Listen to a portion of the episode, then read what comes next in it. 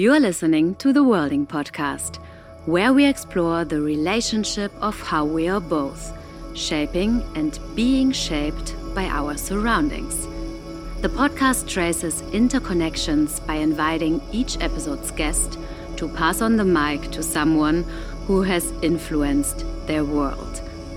And now, here's your host, dance artist Renee Schadler.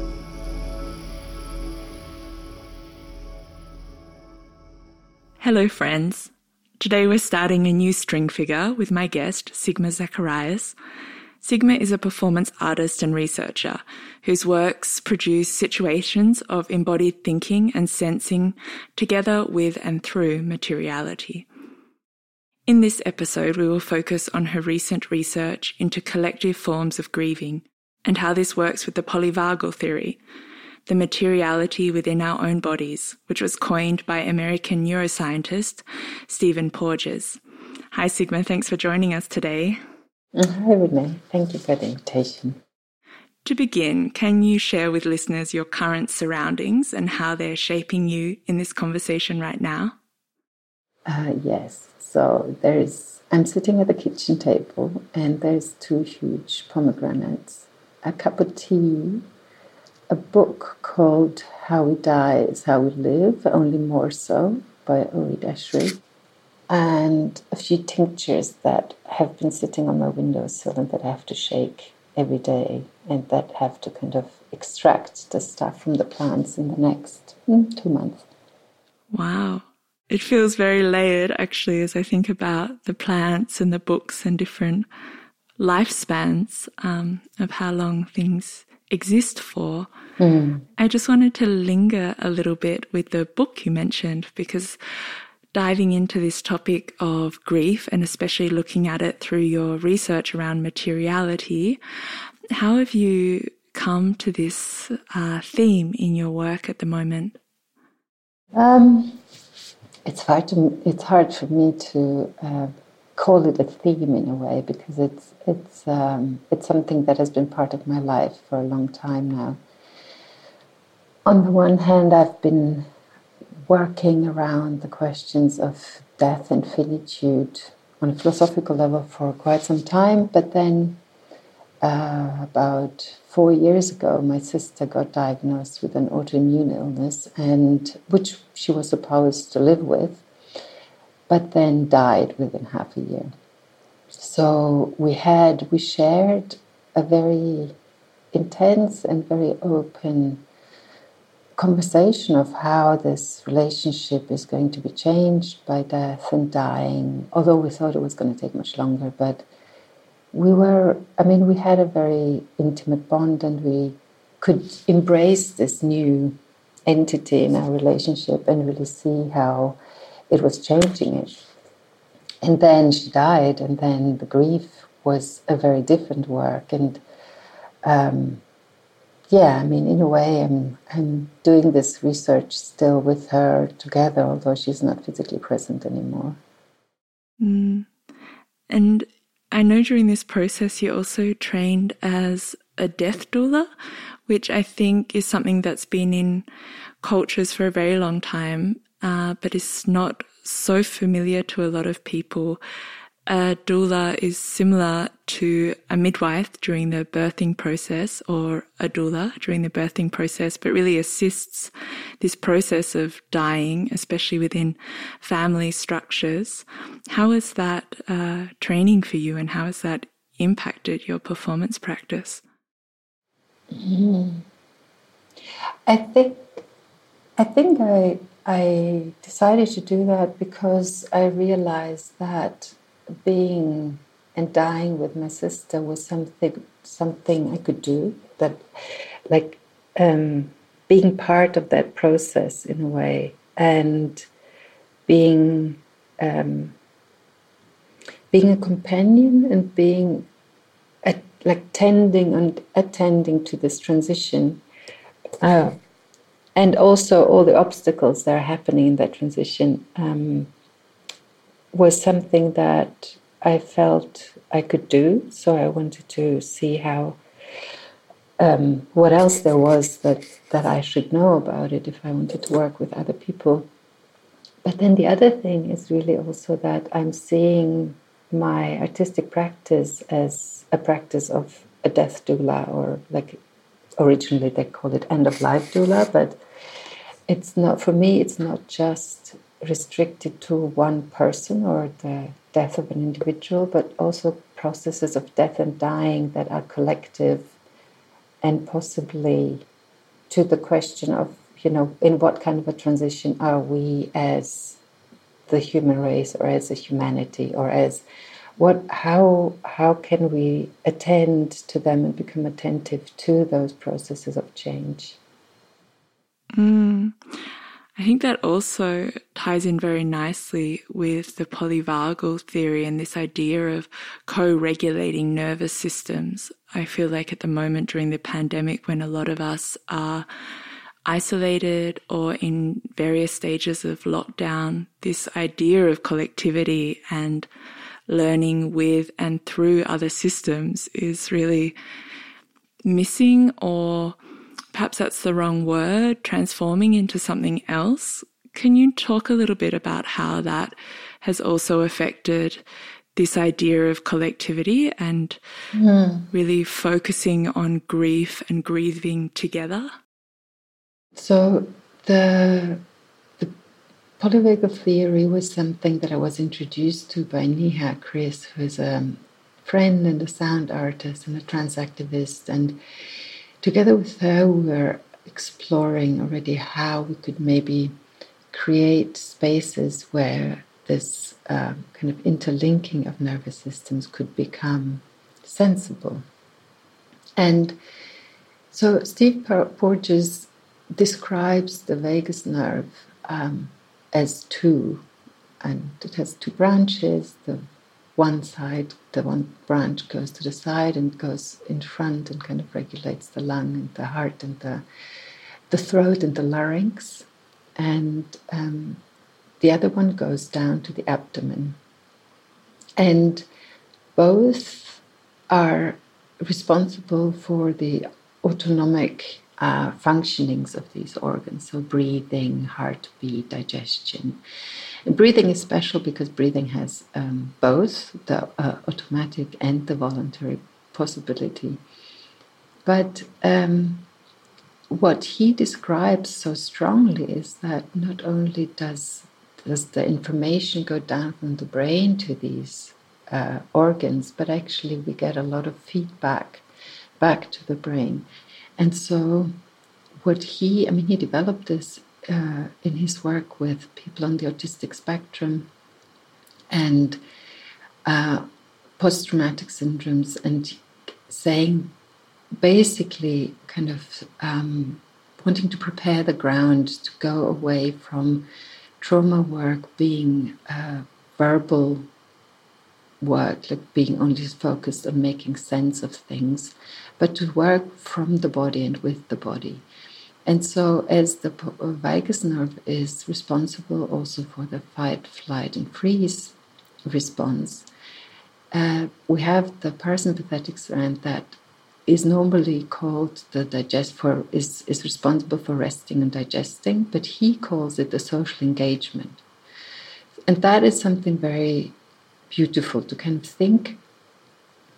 And this is where it becomes interesting in how uh, kind of bodily engagement can feed back on a physiological level into a neurological level, into a psychological feedback loop, and from then on into a social feedback loop. So I can work uh, on the body and create sensations, reactions that might enable me to encounter the world differently. And as I'm encountering the world differently, I can engage with the world differently. And so these there are four feedback loops that kind of um, create the relation or are part of creating relationship. And so the question is if if there are situations that bring us immediately into this panic state or into a shutdown state, what would be the situations or what would it need to come into the social engagement state? And I think that was where Niha and I that time started thinking through is like, how can we create, or what could be artistic proposals to yeah, to create spaces where social engagement becomes possible. And just because you mentioned it before, one thing more is like so. What he's saying is that there is a there's a self-regulation that is happening where the body is helping itself into homeostasis again. But furthermore, and this is actually the new thing, he pointed out that we also have the capacity to co regulate. So, co regulation is basically the situation when you come into a room, you feel perfectly calm, but as soon as you enter the room, you get a sense of panic, and within 10 minutes, you're panicking yourself. Or the other way around, you are quite worked up and you come into a room and there is a complete sense of calm, of joyfulness, of connection. And that also starts influencing you. And there is no, there's, it, it's not just because uh, you tell yourself to be calm.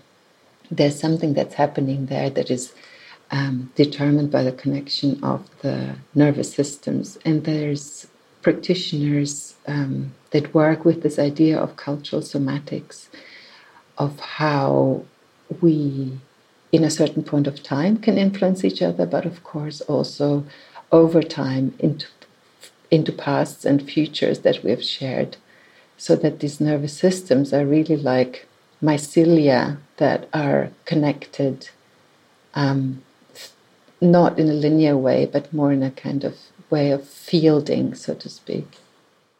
Mm. I think that's also very telling of this idea of worlding. Like we're talking about the the nervous systems within other human bodies that affect us. Like if somebody has mm. kind, open eyes or is speaking in a grounded voice, for example. And then I definitely feel that from a surrounding perspective as well. If I walk into a room and there's a lot of natural light, um, there are low frequencies happening from different areas, perhaps a rustling of some leaves, or it's a quieter space after coming inside from walking along a busy street, for example. Can you talk a little bit to that and this kind of interchange also with the surroundings, just to play on that thought a little bit? Hmm. So interesting to just because you mentioned the low frequency low frequency is actually something that happens um, that the nervous system reacts with arousal, meaning that it it it gets heightened because low frequencies are the thing that. Uh, when we're still surrounded by tigers, might have mel- meant uh, tiger growling.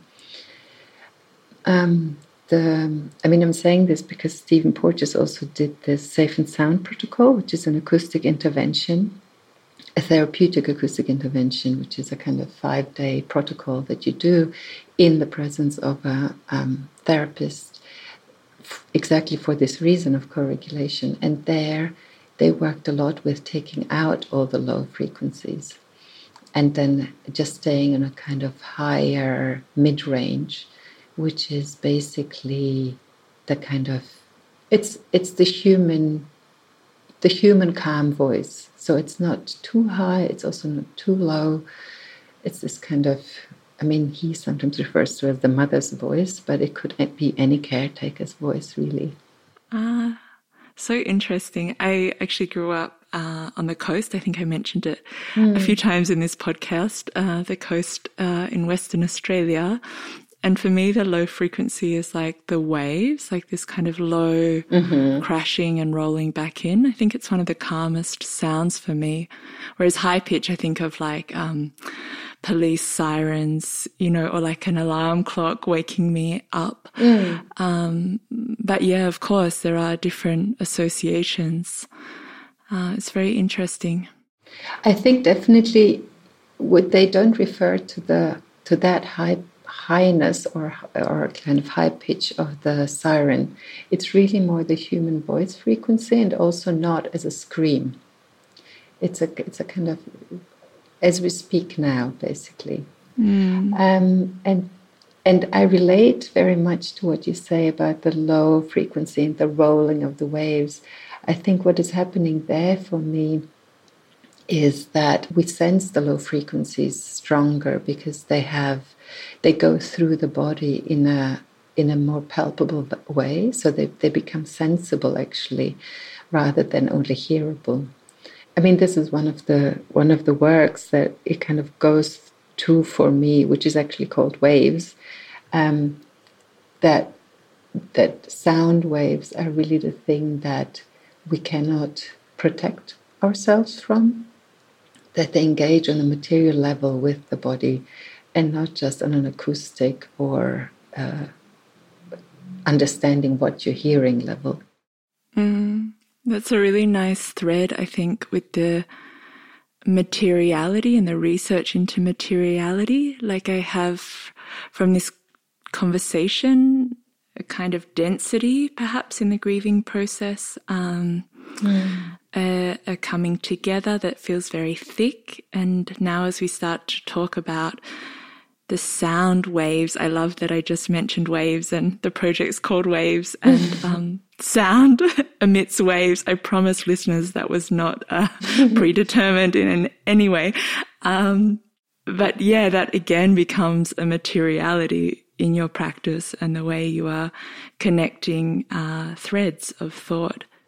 Yeah, I think I mean for me the the waves I want to go a step back actually even because we were talking about um, death and dying before and in a way um, part of the part of the work or the death work around this is um, to accept and to value um, and to appreciate and to attend to the materiality of death and dying, um, and and start becoming receptive to them. So that means like even um, even in this like people always say you know there is nothing left when a person dies and the so-called soul disappears and then there's it's just the carcass and it's just the empty um, uh, what is it called in English? It's like the, it's just the kind of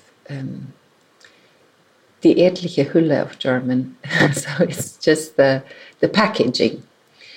But the shell, you could say the, the shell, shell, of a human remains. Yeah. Yes, but actually, I mean, I remember with uh, my father dying, or my father being dead because I wasn't there when he died. But um, how much I appreciated to actually see the progression of processes. So, and to feel and to sense them. So, you know, to smell the sense, um, to smell the, the, the scent that develops, to realize that the change in color and the change in smell is because other organisms that have been part of him um, bacteria and, and things are are actually um, thriving. you know, there is a there is a change in um, almost like in valences, um, who is attending to whom, and but but actually the materiality of the body is still there and it's very much uh, still in process and it's just that this process continues differently without the functioning of the organs. That's also one of the things that I was, uh, that maybe brought me to this question or to this research, to this interest in like what, how is the body actually part of a materiality and possibly also of an uncontrollable materiality that we are constantly engaging with. Mm, I really just want to play also with this idea of uncontrollable um, to share also uh, from my lived experience, my grandmother passed away when I was younger, around 13 years old, and I was actually with her when she died. My mother had organized for her to be released from the hospital, and we had a hospital bed in our lounge room, and the immediate family were there. And I remember her passing around 11 p.m. at night and having quite a peaceful process, I would say. She really looked at us all in the eye one by one, and then her tongue gently rolled into the back of her throat, and there was a, a little gargle, which I would say perhaps was a a low frequency. It definitely made my nervous system feel a little bit on edge. Mm. Yeah, and then she was no longer breathing. And the next day, as a child, I, I felt like she needed to leave the house. There was that feeling of like, ah, oh, this is strange. My grandmother is different. She's not talking anymore. Like I'm feeling a little bit uncomfortable. There wasn't that mm. familiarity with death, which perhaps in previous generations there had been. Like I think there is also that separation now of living and death, which is another wormhole to go down for sure. Mm-hmm. But it was very uncontrollable how quickly other forces took over. Uh, it was summer in Australia. It was hot. She was a large woman. She was perspiring a lot. Uh, there wasn't, the skin wasn't absorbing now the sweat, so it became quite sticky. Yeah, and the, and the smell was very palpable. But there was that collectivity, actually, the fact my mother was so relaxed and it was so important for her to be there. Everybody was calming me down in that process. And I could also begin actually to appreciate the beauty in it, something that, you know, in the Hollywood blockbusters is disgusting and you cover it in a white sheet. Mm-hmm. Um, yeah, it was really that idea of a collective grieving, I would say, and witnessing of the materiality changing. Mm. That's beautiful. Thanks for sharing that. That's very, it's also a very special thing as a child to have memories of how the community around you does this.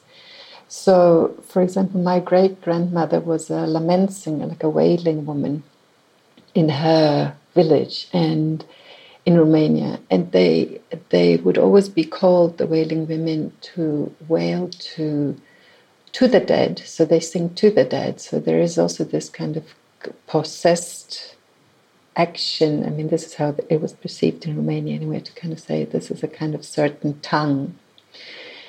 Um, and the the vigil is three days long, and um, this thing of like how how the wailing holds the situation and lets people go through these waves of emotion and also really helps releasing the breath um, that people tend to hold in because grief is a stressor for the nervous system for sure. And but then how uh, because it's an extreme change like basically every extreme change and the loss is an extreme change how do you how does the how do you kind of adapt to that? And in a way this different grieving practices we can see also as ways to adapt with the situation with an extreme change. And to be in the situation that you just described where mm, you were welcomed into or you were invited into just the being with the process of decay and being with experiencing the loss of the person you had a relation to and having another relation to having to start to build another relationship to uh, in that with the same person that in a in a lot of ways wasn't the same anymore. I think that's a it's very beautiful to to learn that or to have experiences of that at such young age because I think this is something that we're missing at the moment, or at least in this part of the world. Um, that the mm, grief is something that is uh, is extreme, is disruptive. Uh, people have patience with it for about a year, and then you have to be over it. Um, but a lot of people who have had like intimate grief relationships uh, will share this maybe to to say that actually you never get over it. You you learn to live with it differently.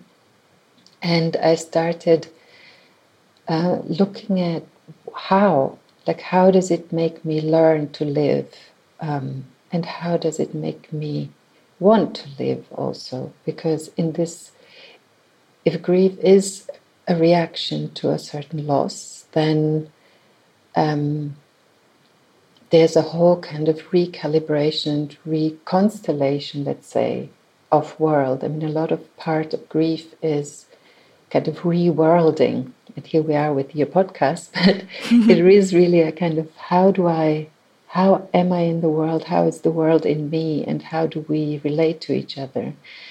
Um, and and especially with um, with griefs that are in the world at the moment, there are there is no end point. So I mean, uh, you know, maybe even if you think that you know this person has died, it's been several years now, you should be over it.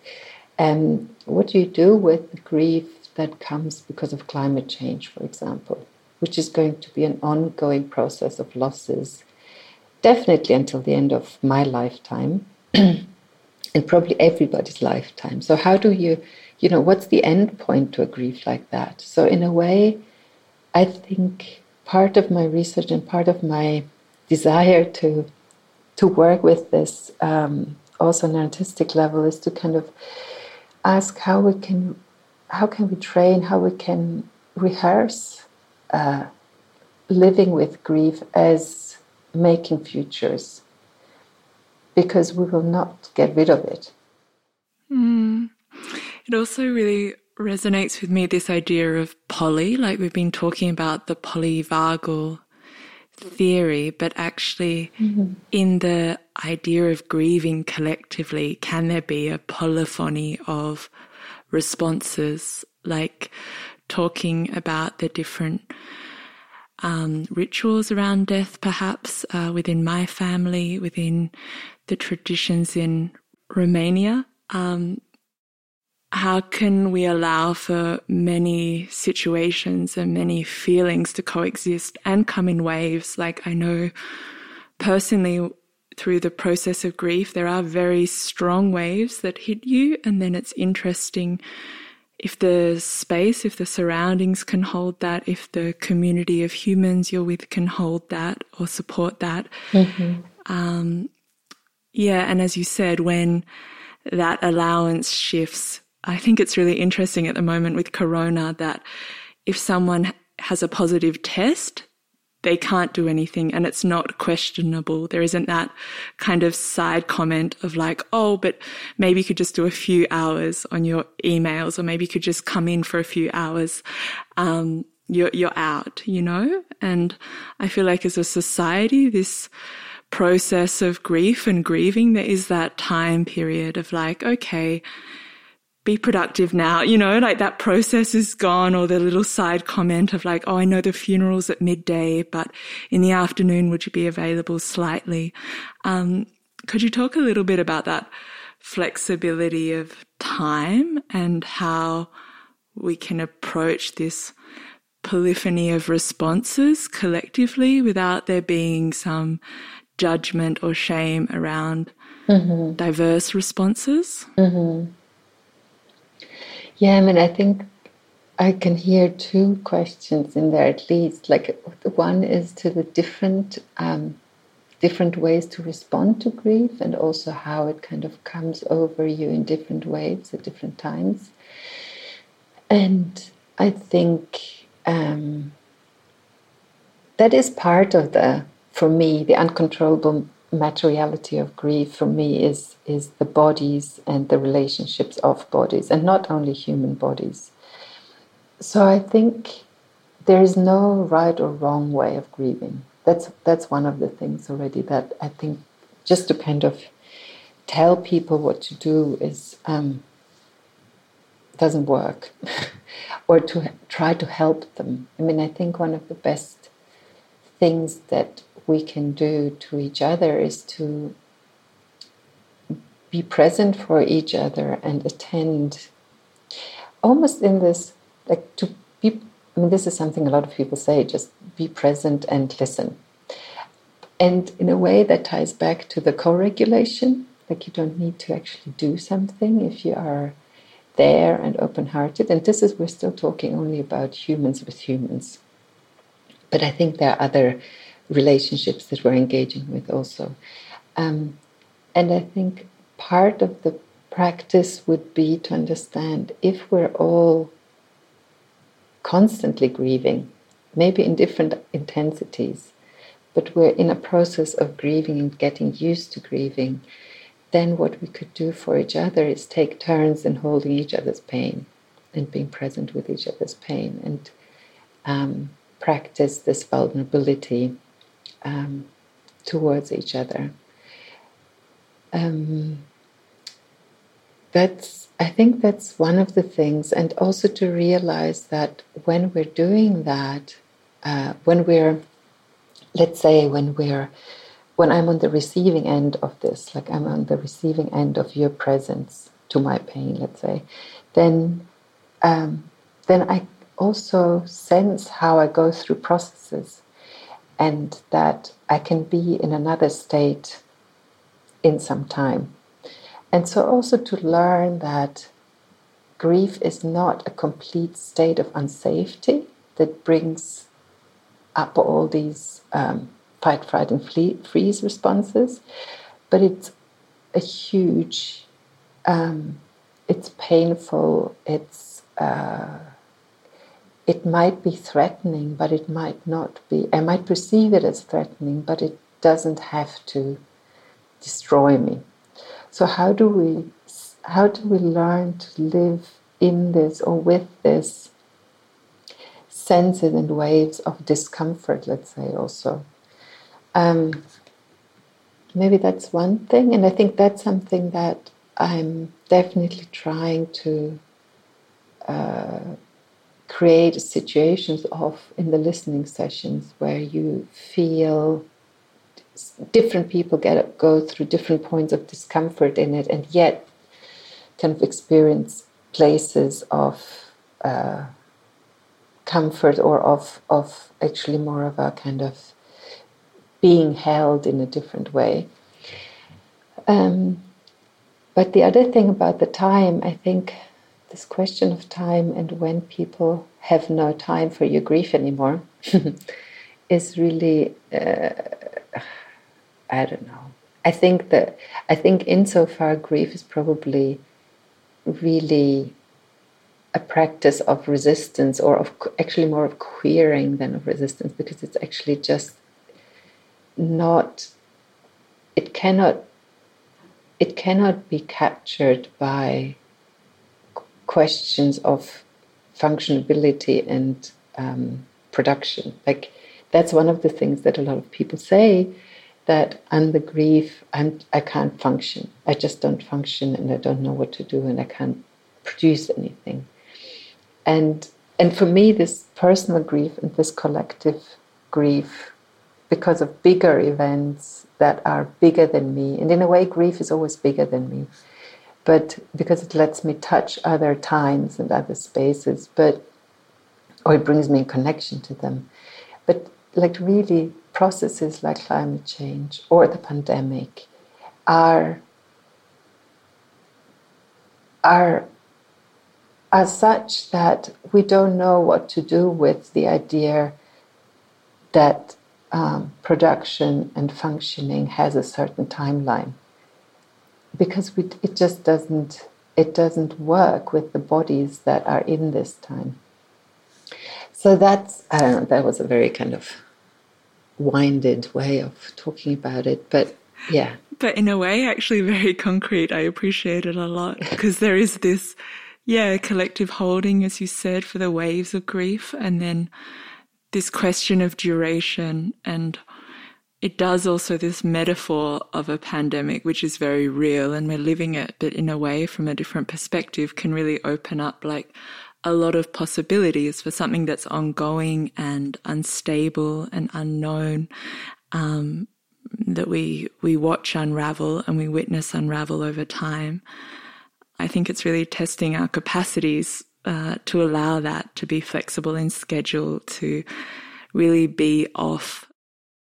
Um, I'm just wondering if it can't create another relation to time so that we don't just think of it as let's be more flexible, but what if the whole contract has to shift? What if, um,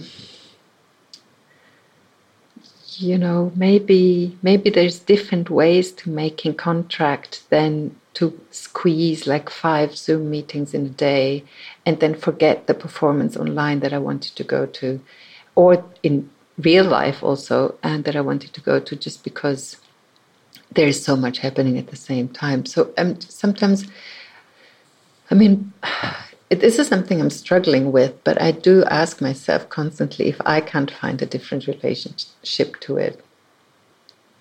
Yeah. Because to think that we can just stretch the system that we had is not good, is somehow not satisfying, and it also doesn't really work. yeah, I really like the idea of emergence actually and allowance, this allowance of the many reactions, the allowance of different times, different durations of grief, how to find that within kind of more uh, structured or work orientated timescales is a big proposition and something to kind of sit with for a long time, I think. so, one of the things, for example, that I um, I started doing was these listening sessions that I mentioned before that were called Waves listening session towards social bodies. And it really came from the lockdown situation. And I have been doing a lot of very immersive, visceral works. Um, and I realized I can't, that, that's not going to happen. So, how can I get in real touch? How can I, like, how can I provide a space that is immersive and physical that could work in a remote way? And so I started working with these sounds and sound waves. And uh, so there it is, for example, a very, um, very local, very kind of timely restricted space. So in this space, we're listening together to a sound piece, um, and then, and then afterwards, we also try to exchange something or share something uh, of the experience, and even remotely, I was interested if we could have this sensation not just of self perception through the maybe shifting proprioception because of the sound waves, but um, but more and also the the interlink between the sound waves and the nervous system because this is the material that we worked with was really trying to work on the nervous system also. Um, but also if the co-presence of people remotely would help to get a sense of co-regulation to get a sense of co-presence even though it was taking place on zoom and there were some really beautiful moments where i would ask people always to kind of take a heavy object and lay it on themselves and to please leave the camera on and even if they don't want to be in the image to just point it somewhere and so we had these, there were some very beautiful images of empty rooms or corners of rooms, basically, but together they collected this one shared space mm-hmm. of presence absence. Oh, that's beautiful. Yeah. And then the other thing that I've been doing, this is why I have the tinctures, is that I started working with plants and thinking of like building a grief garden that were basically the gardening and the tending to plants is the space of sharing and um, and creating grieving practices that are because grieving practices don't have to be wailing like my great grandmother did. Grieving practice also could be being together in a space that we declare into a grieving practice and then what takes place inside of it could also be joyous laughter. Um, this is this is for example what happens often at vigils that people are also having a lot of fun. It's not just about sadness and tears. So how can even this fun be part of um, attending to our different griefs? Do you find that different people attend both that would come to a waves listening session and also spend time in the garden? Or is it really, do you find like certain nervous systems have tendencies towards certain frameworks? There are some people who attend to both. There's also very different audience, so to speak, because I'm, I'm kind of shifting from the idea of audience, although I work with acoustics now, but to more like publics, because this is where the research really started with this question of what is it to do grief privately and what is it to do grief collectively and publicly. And how, how can we actually never be alone? I mean, why shouldn't we be alone in grief? But actually, also, how are we not alone in grief ever? And then how to take acknowledge that and actually create collective public spaces where we can do grief work together. And the, the garden space is at Nachbarschaftscampus in Neukölln um, and works, which is really nested in a big social housing thing called Weiße Siedlung. And so we work a lot with um, people with migration backgrounds from there. And so that is also a very different grief work, which is basically really also just providing space for uh, processing structural violences, actually. Mm. Wow, maybe that's another a future iteration of placing the waves listening within the garden or something like this. Mm. Like I wonder if we can again with this like multiple responses to grief be in the in the kind of somatic listening internal space while also experiencing this joy. Because I often have that, I think, when I'll be in like a celebratory space, but inside feel quite melancholy or slow. Like, how can we, yeah, mix things together and allow that to be okay? I guess again with this worlding of being in a freezing situation outside in a Berlin winter, but there being sunshine, for example. Um, yeah, this is this is just an mm. interest at the moment, so something to leave with you, perhaps. yeah, but I think that I think it's really the from at least for me, it's becoming clearer and clearer that part of if we if we accept that we will be grieving for the rest of our lives, you know, but in different ways, and what these different ways could be. And if building futures has to necessarily incorporate this capacity to grieve collectively, then how do we build joyous futures? So that these two things aren't mutually exclusive at all. Absolutely. My whole desire, my whole work is to create collective and public places for grief work and to see how performance is part of this. And so the conversations and the practices and the exchanges that that flow into this work is are like year-long exchanges with Erica Nichols, for example, who is a choreographer and who's been working around death rituals and grief for ages. Um, the the Wave the Listening series uh, was a collaboration where I invited four different composers to um, make a listening session. So there were Niha, who I mentioned before, Niha Chris, and Sam Hertz, and Judy Harmon. And um, then I made three together with Steve Heather. Um, so, and then they were hosted by the Finseeland FFT. So it's it's it's a lot of people who are interested to see how we can expand this conversation, how we can hold space. Then also the Nachbarschaftsgarten, the social body apothecary project that I mentioned is a collaboration between Shelley Etkin, who is a choreographer and land artist, and uh, Kitty Singer, who is an a artist and engineer.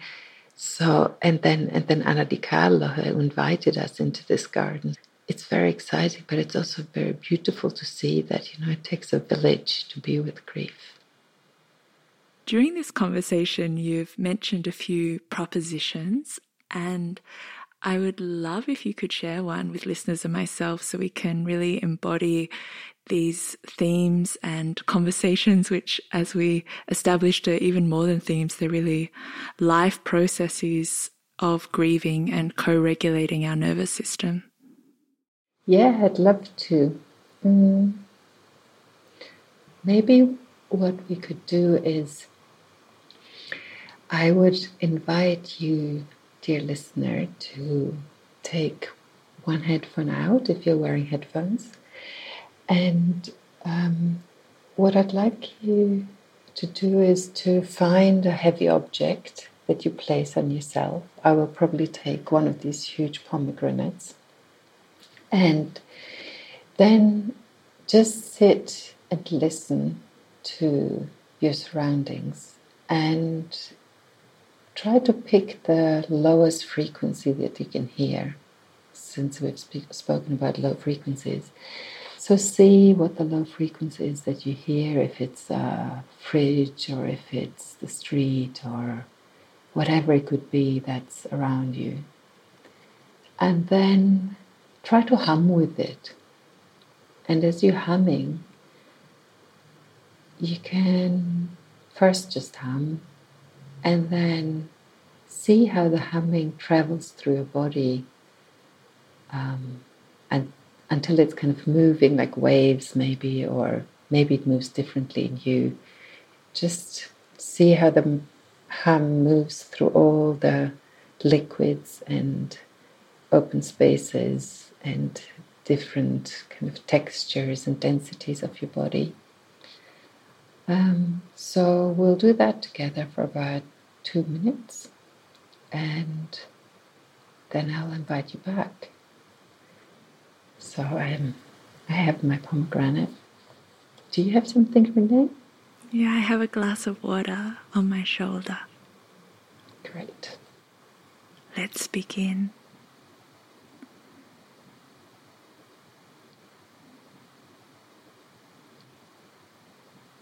Mm.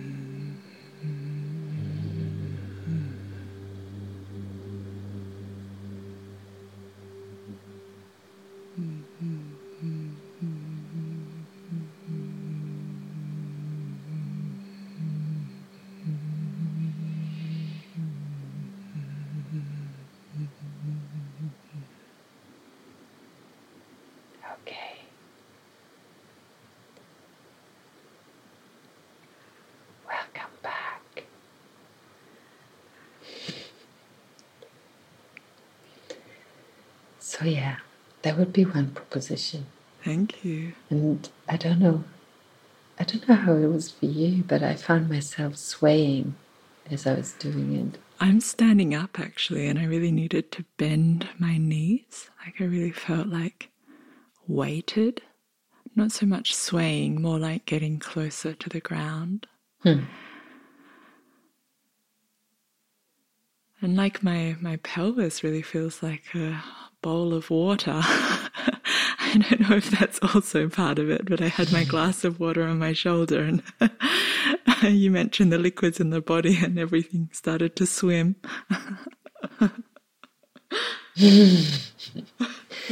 That's beautiful. So we had the ocean, the waves, and the bowl of the pelvis. Mm. I think I might uh, lead into a departure on these very deep and resonant uh, feelings and sound frequencies. If listeners would like to experience Sigma's practice live, um, I would invite you to a free hybrid lab, which means it happens online and in presence in Kreuzberg, Berlin. And Sigma will be facilitating moving across thresholds, another shared format that I'm curating on the 21st of April, and all listeners are warmly invited. I know a few people are listening from America and in the Nordic region, so if you're one of those listeners, also feel free to go online and join us. You can find the information at www.movingacrossthresholds.com com, and I'll also put the link in the show notes. I'm really looking forward to that session, Sigma. Yeah, me too. I will come with my water bodies. and uh, to continue this conversation, who have you lined up to speak with us for the next episode? I love um, connecting you with Zinzi Buchanan. They um, their work revolves around death, love, sickness, and divination. And um, they've just finished working on the Sickbed series and are going towards working on ancestral trauma healing. And I love listening to them speaking about their work. Wonderful. I'm looking forward to that conversation. And thank you so much for this beautiful offering. Have a wonderful day. Thank you for the invitation. It's been a pleasure.